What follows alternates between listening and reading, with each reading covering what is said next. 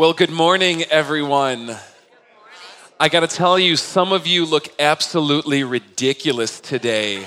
And uh, I am so glad that I'm not one of them. Um, $4 at Walmart, baby, right here, all right? Guys, it's good to see you. Welcome to Fellowship of Faith. Today is, in fact, Ugly Christmas Sweater Sunday.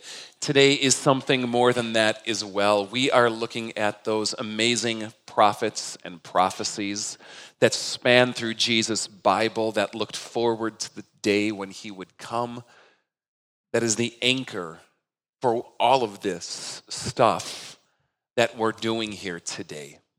Now, um, growing up, I had the blessing and the curse of attending a Lutheran school and going to Sunday school every week.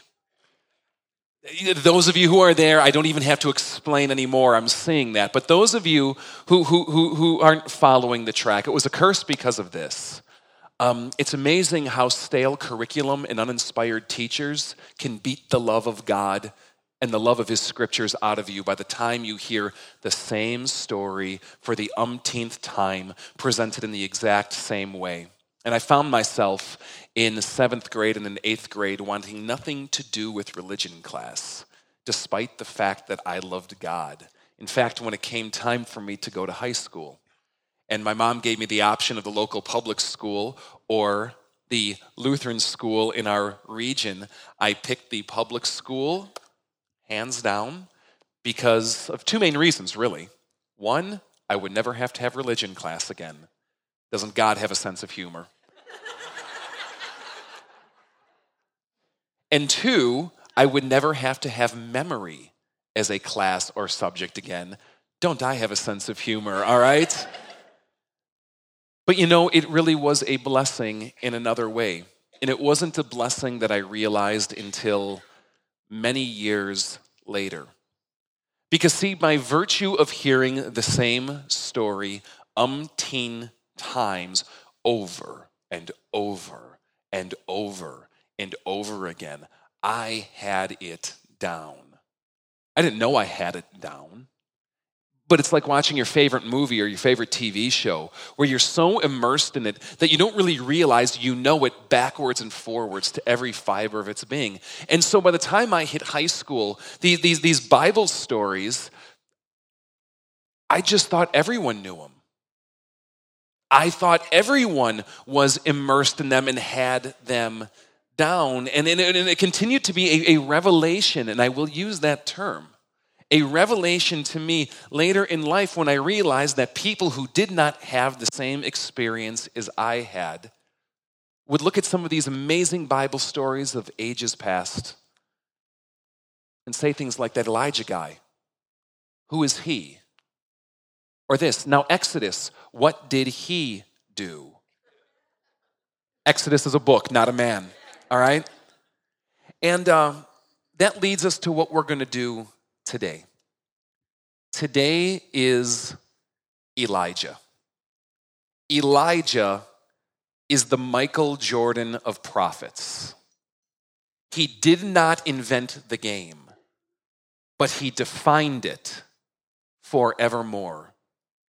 And the Christmas story is saturated in Elijah.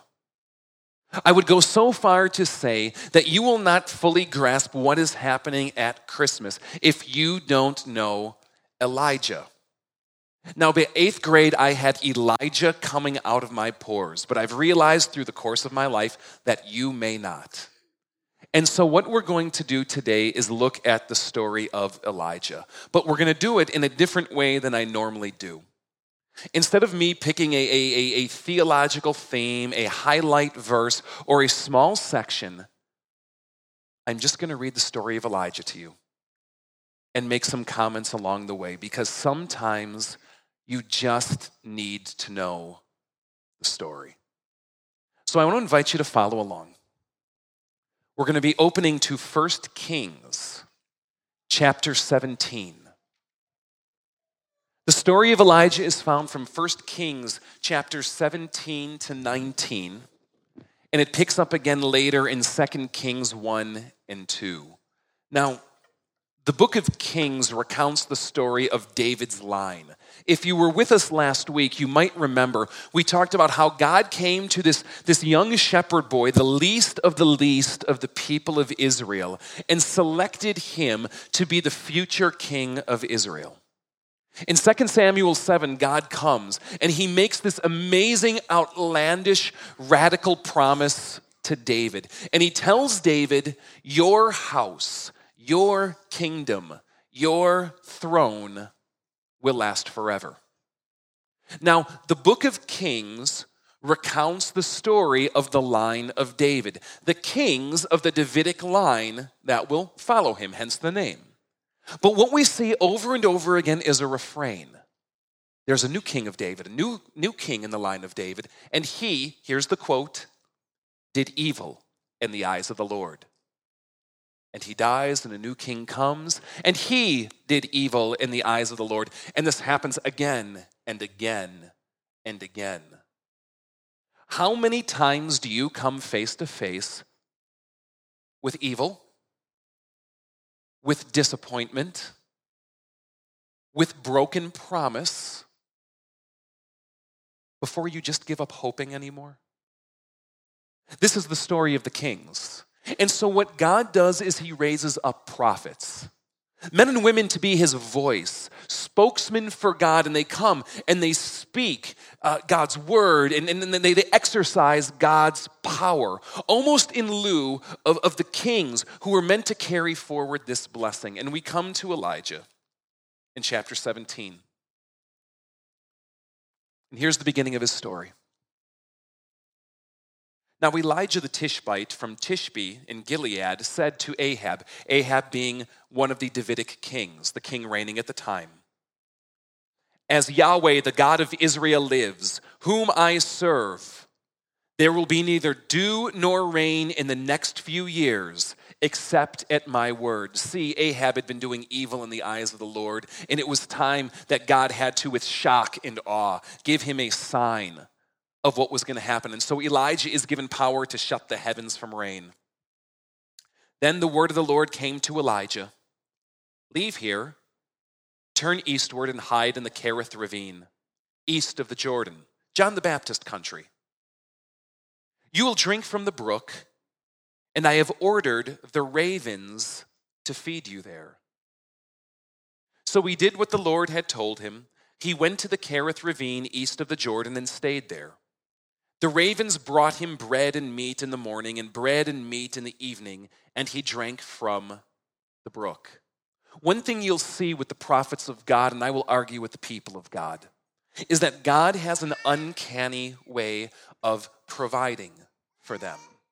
I hear the Elijah story, and it harkens back to me to the people of Israel being fed with manna in the morning and quail another kind of bird coming and giving them meat in the evening. And here we see this, this, this prophet who must feel alone, forced to give a sign that will affect him too. Because if there's no rain, it's not just the king who isn't eating. And so it begins almost with, uh, honestly, it reminds me of Cinderella you know, the birds and the squirrels and the mice are coming to sing and make dress. You know, the ravens are coming to feed because nothing gets in the way of God carrying out what he seeks to do through those he has chosen. Now, it goes on to say that sometime later, the brook dried up. Well, because there had been no rain in the land. Then the word of Yahweh came to him Go at once to Zarephath of Sidon north of Israel in a region, um, uh, uh, Lebanon today, and stay there. I have commanded a widow in that place to supply you with food. So he went to Zarephath, where he came to the town gate, and a widow was there gathering sticks. And he called to her and he asked, Would you bring me a little water in a jar so that I may have a drink? And she was going to go get it. And he called, And please, bring me a piece of bread. As surely as Yahweh, your God lives, she replied, I don't have any bread. There's a famine after all. Only a handful of flour in a jar and a little oil in a jug. I am gathering a few sticks to take home and make a meal for myself and my son. that we may eat it and not die, and then die. Elijah said to her, Don't be afraid. Interesting to me that this is what the angels say all the time in the Christmas story. They come to Zechariah and they come to his wife Elizabeth. And the angel appears, and what do, the, what, what, what do you do in the face of an angel? Yeah, you, you hit the ground, you, you hit the dirt, because it, when God opens up in front of you, right?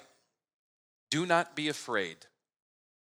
Go home and do as you have said. But first make a small cake of bread for me from what you have and bring it to me.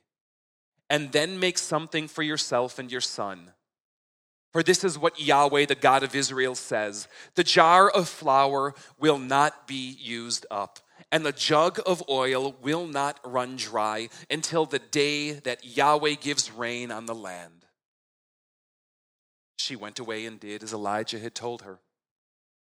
So there was food every day for Elijah and for the woman and her family. For the jar of flour was not used up, and the jug of oil did not run dry, in keeping with the word of Yahweh, spoken by Elijah. All I can tell you guys is that this story right here is something that I have found to be repeatedly true, not only in other people's lives, but also in my own. You look at your bottom line and you should be in the red, but you choose to trust God and miraculously things happen even in the most simple of ways. You don't know how you're going to make the next step, and something is orchestrated that some might call coincidence, but the Bible might call something a bit more. And God has this uncanny way of leading us to trust Him day by day but in the details, in the minutiae of it, providing. Now, in verse 17, it says that sometime later, the son of the woman who owned the house became ill. He grew worse and worse and finally stopped breathing. She said to Elijah, What do you have against me, man of God? Did you come here to remind me of my sin and kill my son? Give me your son, Elijah replied. And he took him from her arms, carried him to the upper room where he was staying, and laid him on his bed. Then he cried out to, the, to, to Yahweh, O Yahweh, my God, have you brought tragedy also upon this widow I am staying with by causing her son to die? Then he stretched himself out on the boy three times and cried to Yahweh, Oh Yahweh, my God, let this boy's life return to him. Yahweh heard Elijah's cry, and the boy's life returned to him, and he lived. Elijah picked up the child and carried him down from the room into the house. He gave him to his mother and said, Look, your son is alive. Then the woman said to Elijah, Now I know that you are a man of God, and that the word of Yahweh from your mouth is the truth. You see, prophets are conduits for God. Prophets are not only chosen and raised up by God, but they become God's conduit, his channel, his, his instrument, if you will. God chooses to work through these people, and that work is often supernatural. You'll see throughout the prophets God showing signs and wonders, showing his power, and it's something that continues even to today. We are blessed here today with some prophets that we'll be talking later on, some men of God doing some amazing ministry throughout the world, and to hear the stories about the visions they receive, the miracles that they see, and the way that God works through them. This is not just stuff of 800 BC. Now, in chapter 18, it says that after a long time, in the third year, the word of Yahweh came to Elijah. Go and present yourself to Ahab, and I will send rain on the land. So Elijah went to present himself to Ahab. Now the famine was severe in Samaria. And Ahab had summoned Obadiah, who also has some press time in here, who was in charge of his palace. That's a rough job. Obadiah was a devout believer in Yahweh. While Jezebel was killing off Yahweh's prophets, Obadiah had taken a hundred prophets and hidden them in two caves, fifty in each, and had supplied them with food and water, not an easy thing to do, particularly in a drought. Ahab had said to Obadiah, Go through the land to all the springs and valleys. Maybe we can find some grass to keep the horses and mules alive so that we will not have to kill any of our animals. Dot, dot, dot, and eat them. So they divided the land that they were to cover, Ahab going in one direction and Obadiah in another. As Obadiah was walking along, Elijah met him. Obadiah recognized him, bowed down to the ground, and said, Is it really you, my lord Elijah? Yes, he replied. Go tell your master, Elijah is here. What have I done wrong? asked Obadiah. That you are handing your servant over to Ahab to be put to death? As surely as Yahweh your God lives, there is not a nation or kingdom where my master has not sent someone to look for you. And whenever a nation or kingdom claimed you were not there, he made them swear that they could not find you. But now you tell me to go to my master and say, Elijah is here? I don't know where the Spirit of Yahweh may carry you when I leave you. If I go and tell Ahab and he doesn't find you, he will kill me. Yet I, your servant, have worshiped Yahweh since my youth. Haven't you heard, my Lord, what I did while Jezebel was killing the prophets of Yahweh? I hid a hundred of the Lord's prophets in two caves, fifty in each, and supplied them with food and water. And now you tell me to go to my master and say, Elijah is here. He will kill me. But Elijah said, As Yahweh Almighty lives, whom I serve, I will surely present myself to Ahab today.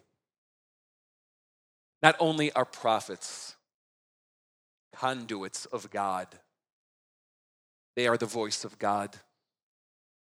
In fact, the primary way that God uses prophets and their primary purpose is not the miracles, as, as cool and wonderful and attention grabbing as they are, it's to be his voice. And interestingly, it's often to be his voice at personal threat to self.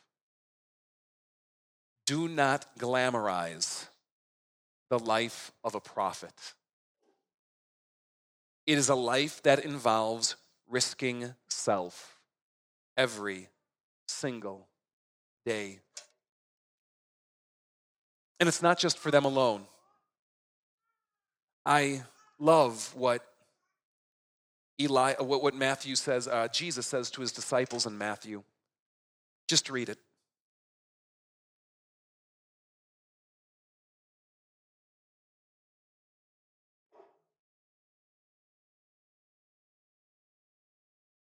Are you seeing a resonance of theology carrying through the prophets of God to the prophet of God, the Christ? Prophets are the spokesman of God even when they don't want to be, even when there is risk to self. Now, in verse 16, we come to one of the most famous stories. If you know anything about Elijah, it's probably this. And if you know nothing about Elijah, know this. So Obadiah went to meet Ahab and told him, and Ahab went to meet Elijah. When he saw Elijah, he said to him, Is that you, you troublemaker of Israel? I have not made trouble for Israel, Elijah said, but you and your father's family have. You have abandoned Yahweh's commands and have followed the Baals. Now summon the people from all over Israel to meet me on Mount Carmel, and bring the 450 prophets of Baal and the 400 prophets of Asherah who eat at Jezebel's table. 950 to 1. So Ahab sent word throughout all Israel and assembled the prophets on Mount Carmel. Elijah went before the people and said, How long will you waver between two opinions? If Yahweh is God, follow him. But if Baal is God, follow him. As is so typical, the people said nothing. Then Elijah said to him, I am the only one of Yahweh's prophets left, but Baal has 450. Get two bulls for us. Let them choose one for themselves and let them cut it into pieces and put it on the wood, but not set fire to it. I will prepare the other bull and put it on the wood, but not set fire to it. Then you call on the name of your God, and I will call on the name of Yahweh the God who answers by fire. He is God. Okay, can we just put on the brakes for a minute? Would you have the guts to do that? Do you not feel like if you tried something like that, you would, if I can use the proverb, be left there hanging with your pants down? Right? Do you feel like you would, uh, and, and the audaciousness of this prophet to do something like this. And so the people said, Hey, we got to show what you say is good. Elijah said to the prophets of Baal in verse 25 Choose a bull, prepare it. There's so many of you. Call on the name of your God, but do not light the fire. And so they took it and they prepared it. check this out they called on the name of Baal from morning till noon. Baal, answer us, they shouted. But there was no response. No one answered.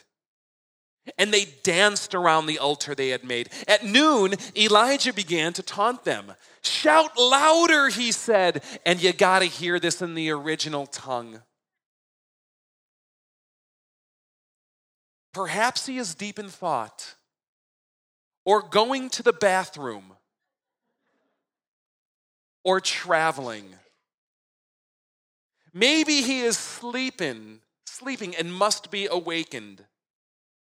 So they shouted louder and they start to cut themselves and slash themselves with swords and spears, as was their custom, and their blood flowed. Midday passed and they continued their frantic prophesying until the time for the evening sacrifice. But there was no response. No one answered. No one paid attention. Then Elijah said to all the people, Come here. And they came, and they repaired the altar of Yahweh, which was in ruins. And Elijah took 12 stones, one for each of the tribes descended from Jacob, to whom the word of Yahweh had come, saying, Your name shall be Israel. With the stones, he built an altar in the name of Yahweh, and he dug a trench around it large enough to hold two seahs of seed. It's about three gallons.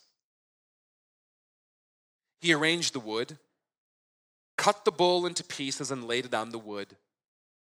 Then he said to them, Fill four large jars with water and pour it on the offering and on the wood. Do it again. And they did it again. Do it a third time. And they did it a third time because we don't want any David Blaine happening here. And the water ran down around the altar and it filled the trenches. And at the time of sacrifice, the prophet Elijah stepped forward and prayed, O Lord, Yahweh, God of Israel, God of Abraham, God of Isaac, let it be known today that you are God in Israel and that I am your servant and have done all these things at your command. Answer me, Yahweh, answer me, so these people will know that you, Yahweh, are God. And that you are turning their hearts back again. Then fire of Yahweh fell and burned up the sacrifice, the wood, the stones, the soil, and also licked up the water in the trench. And when the people saw this, they fell on their faces and they cried, Yahweh, He is God! Yahweh, He is God! Then Elijah commanded them, Seize the prophets of Baal. Don't let anyone get away. And they seized them, and Elijah had them brought down to the Kishon Valley and slaughtered them there. And Elijah said to Ahab, Go, eat and drink, for I hear the sound of heavy rain. Ahab went off, but Elijah climbed to the top of Carmel, bent down to the ground, and put his face between his knees. Go and look toward the sea, he told his servant. And he went up and looked. There's nothing there, he said. Seven times, Elijah said, Go back. Would you have quit at three?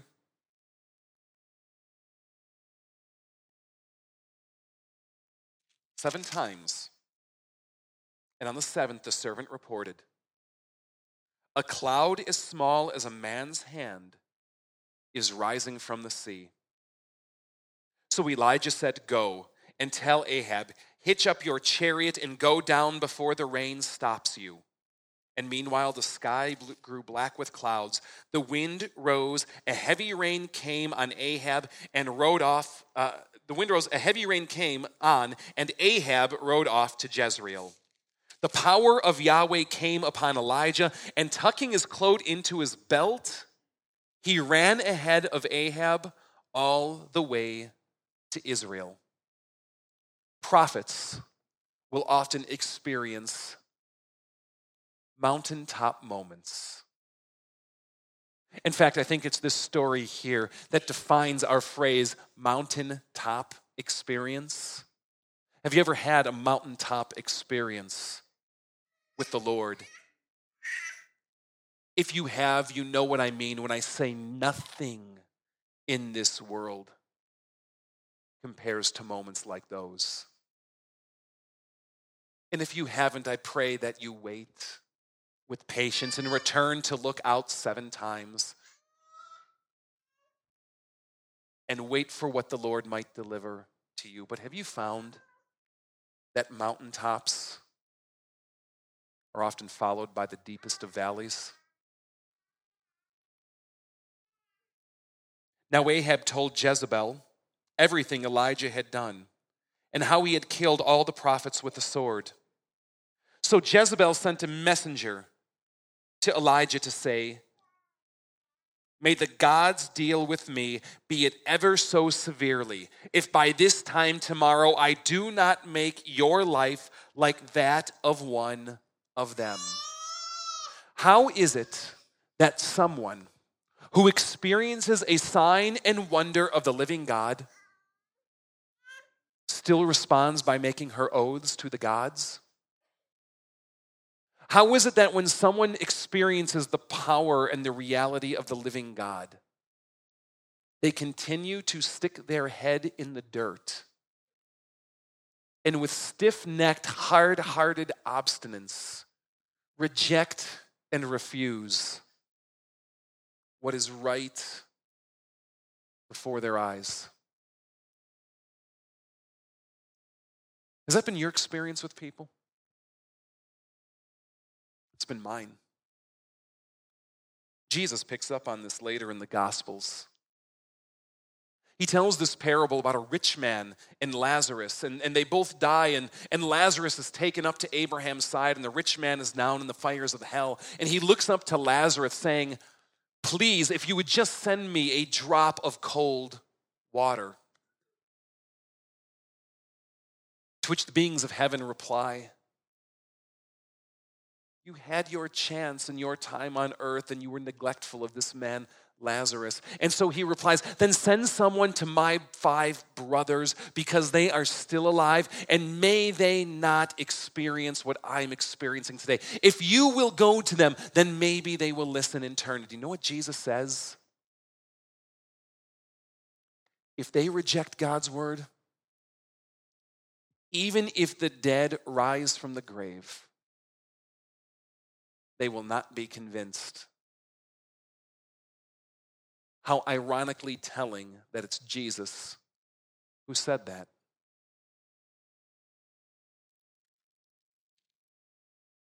Now, Elijah was afraid. Because even when you discover and experience the power and might of God, fear and danger are still there. And he ran for his life. When he came to Beersheba in Judah, he left his servant there. And while he himself went a day's journey into the desert, he came to a broom tree, sat down under it, and prayed. Have you ever prayed that? I have had enough, Lord. Take my life. I am no better than my ancestors. And then he lay down under the tree, gave up. He fell asleep. And all at once an angel touched him and said, Get up, eat. And he looked around, and there by his head was a cake of bread baked over hot coals and a jar of water, and he ate and he drank and then lay down again. Tell me, would you be more likely to eat food delivered by a raven or food that mystically appears when you wake up the next morning? The angel of Yahweh came back a second time and touched him and said, Get up and eat, for the journey is too much for you. Have you ever felt that the journey is too much for you? Do you know that God agrees? God agrees. But oftentimes, He doesn't pull us from the journey, but journeys with us along the way. So he got up and he ate and he drank. And strengthened by that food, he traveled 40 days and 40 nights until he reached Horeb. That's Sinai, by the way, the mountain of God and he went into a cave and he spent the night. Prophets are rejected, prophets suffer. Prophets may be the spokesman of God and conduits of God, but prophets are rejected. And prophets suffer. People of God, can I tell you something this morning? You are the spokesman of God. You are his conduit. People of God are rejected. People of God suffer. It is not an if, it is a when. It is an inevitability of being a person of God. And the word of Yahweh came to him. What are you doing here in this cave, Elijah? And he replied, I have been zealous for you. But Israel, your people, they've rejected your covenant, broken down your altars, and put your prophets to death with the sword. I am the only one left who cares. Have you ever felt that way? The people of God don't care. The world has rejected. It's carnage in my path. I know you have felt that way. I have too.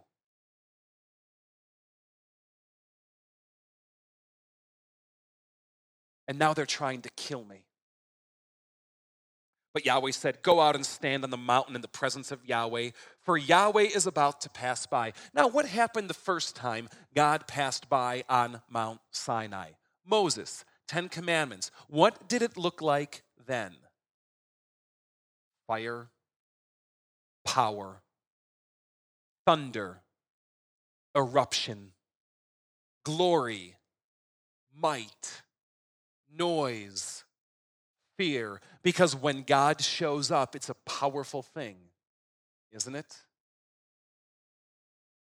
And it says, Then a great and powerful wind tore the mountain apart and shattered the rocks before Yahweh, but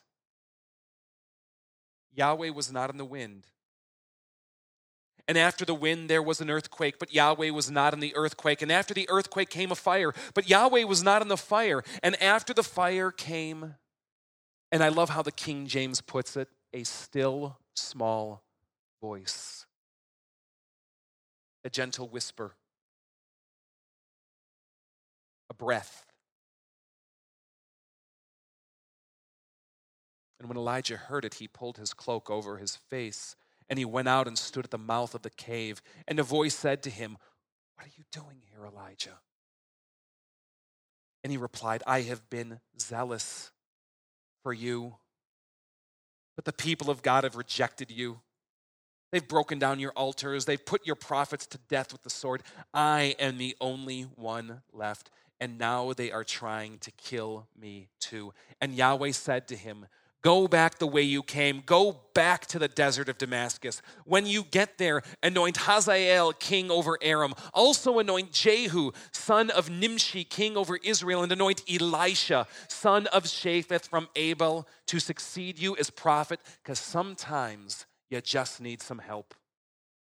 Jehu will put to death any who escape the sword of Hazael, and Elijah will put to death any who escape the sword of Jehu.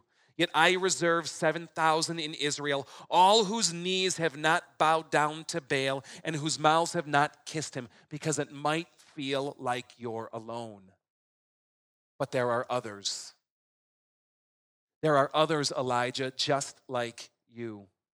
And they may be few and they may be far between. They may be underground, but you are not alone. I read the story of Elijah, and so often, don't you? Don't you wish you could experience the power of God in those mountaintop kind of ways? Doesn't it seem like it would do something transformative to your life and your faith if you could see the mountains blowing up and the power of God coming down and, and God scooping up sacrifices in the midst of challenge? I mean, Oh, that's the stuff you feel like you live for as a believer. But I think of how God showed himself to Elijah in other ways. And how more often than not he shows himself to us today. Read these words from another prophet, a man named Paul.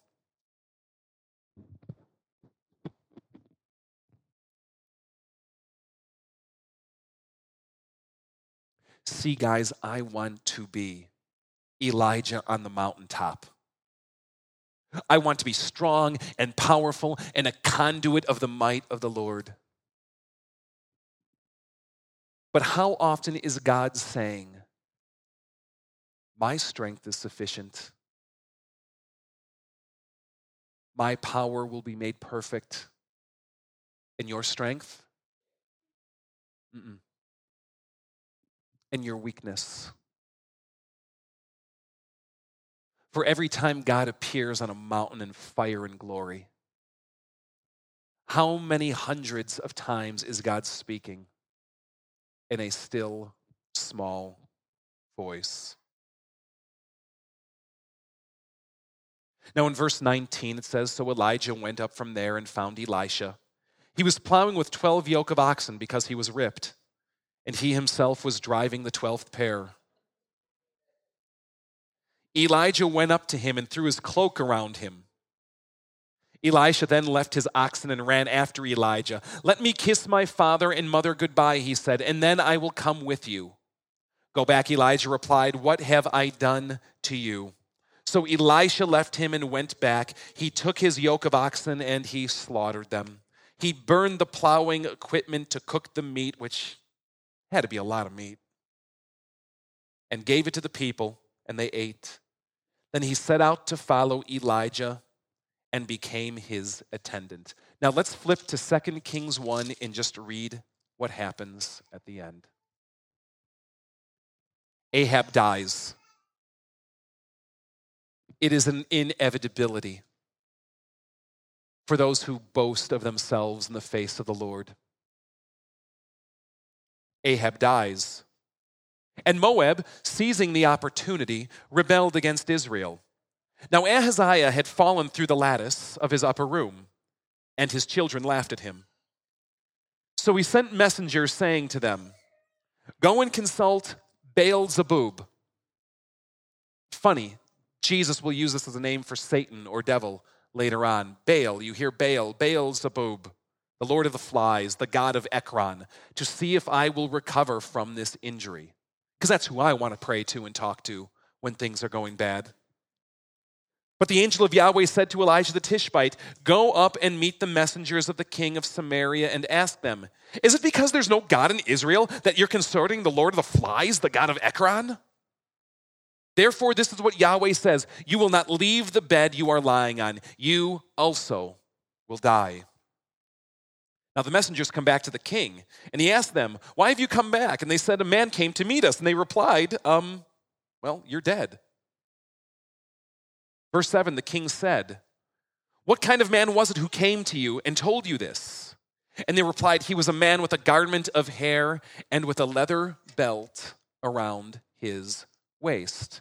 Have you ever read the, the New Testament, the story of John the Baptist and his description? That has to be random. The king said, That was Elijah the Tishbite. And then he sent to Elijah a captain with a company of 50 men. The captain went up to Elijah, who was sitting on top of the hill, and he said, Man of God, the king says, Get down here. But Elijah answered, If I'm a man of God, may fire come and uh, consume you and your 50 men. So fire fell from heaven and consumed the captain and his men. At this time, the king sent to Elijah another captain with his 50 men. The captain said to him, Man of God, this is what the king says come down at once. If I'm a man of God, Elijah replied, may fire come down from heaven and consume you and your 50 men. And what happened? so the king sent a third captain with his 50 men. Because sometimes we just never learn. The third captain went up and fell on his knees before Elijah. Man of God, I don't want to be here. He begged, Please have respect for my life and the lives of these 50 men. See, I know fire is falling from heaven, and the first two captains and all their men are gone. Have respect for my life. I'm just doing my job. The angel of Yahweh said to Elijah, Go down with him. Don't be afraid of him. So Elijah got up and went down with the king. He told the king, This is what Yahweh says. Is it because there is no God in Israel for you to consult? That you have sent messengers to consult the Lord of the flies, the God of Ekron?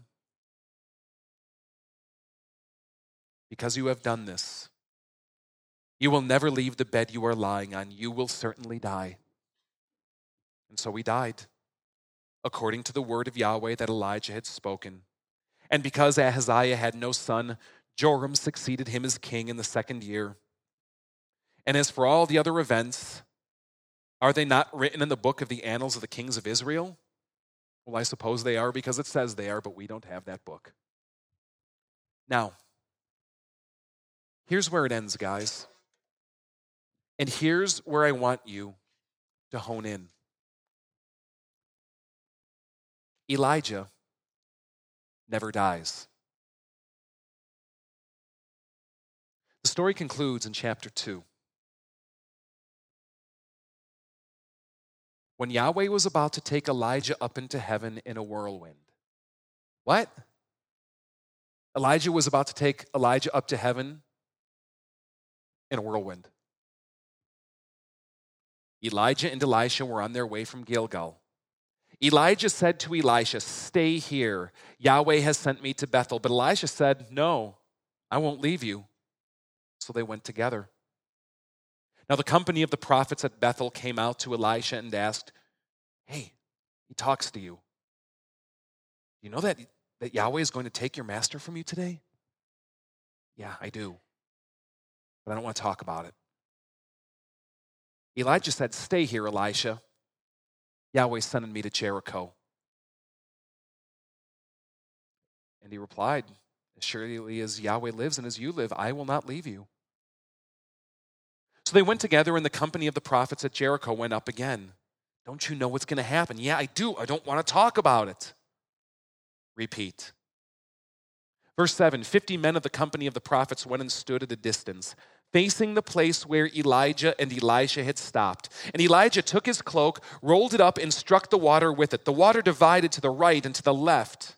And kind of like a Red Sea experience, the two of them crossed over on dry ground. And when they had crossed, Elijah said to Elisha, Tell me, what can I do for you before I am taken from you? Let me inherit a double portion of your spirit. You've asked for a difficult thing, Elijah said. But if you see me when I'm taken from you, it will be yours. Otherwise, sorry. As they were walking along, suddenly a chariot of fire and horses of fire appeared and separated the two of them. And Elijah went up to heaven in a whirlwind. Elisha saw this and cried out, My father, my father, the chariots and horsemen of Israel. And Elisha saw him no more. And then he took hold of his own clothes and tore them apart. Elijah never died. There's actually only one other person I know of in human history who's experienced this. He's a guy named Enoch. You'll find him in the beginning of Genesis. Elijah never died. And later biblical writers will make a lot of this. Because if he didn't die, the prophet can still speak. Now, look at how the Old Testament closes. The very last words of the Old Testament say this that the day is going to come when God is going to return. But look at who's going to precede him Elijah, the prophet. I kind of like to think about it as God's final Hail Mary pass to a corrupt generation. His final last ditch attempt to send the Michael Jordan of prophets, who is still alive, who is privy to the counsel of God in his throne room, and so who can precede him and still speak. That before the day comes, Elijah will lead the way. Now, look at what Jesus says about John the Baptist.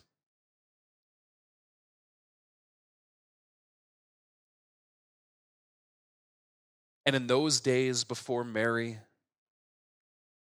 conceived, the angel of the Lord came to a priest named Zechariah. And he appeared to him in the temple and said, You will bear a son. Your wife in her old age will bear a son, for nothing is impossible with God. He will go on in the spirit and power of Elijah, turning the hearts of fathers to their children and children to their parents, preparing the way of the Lord.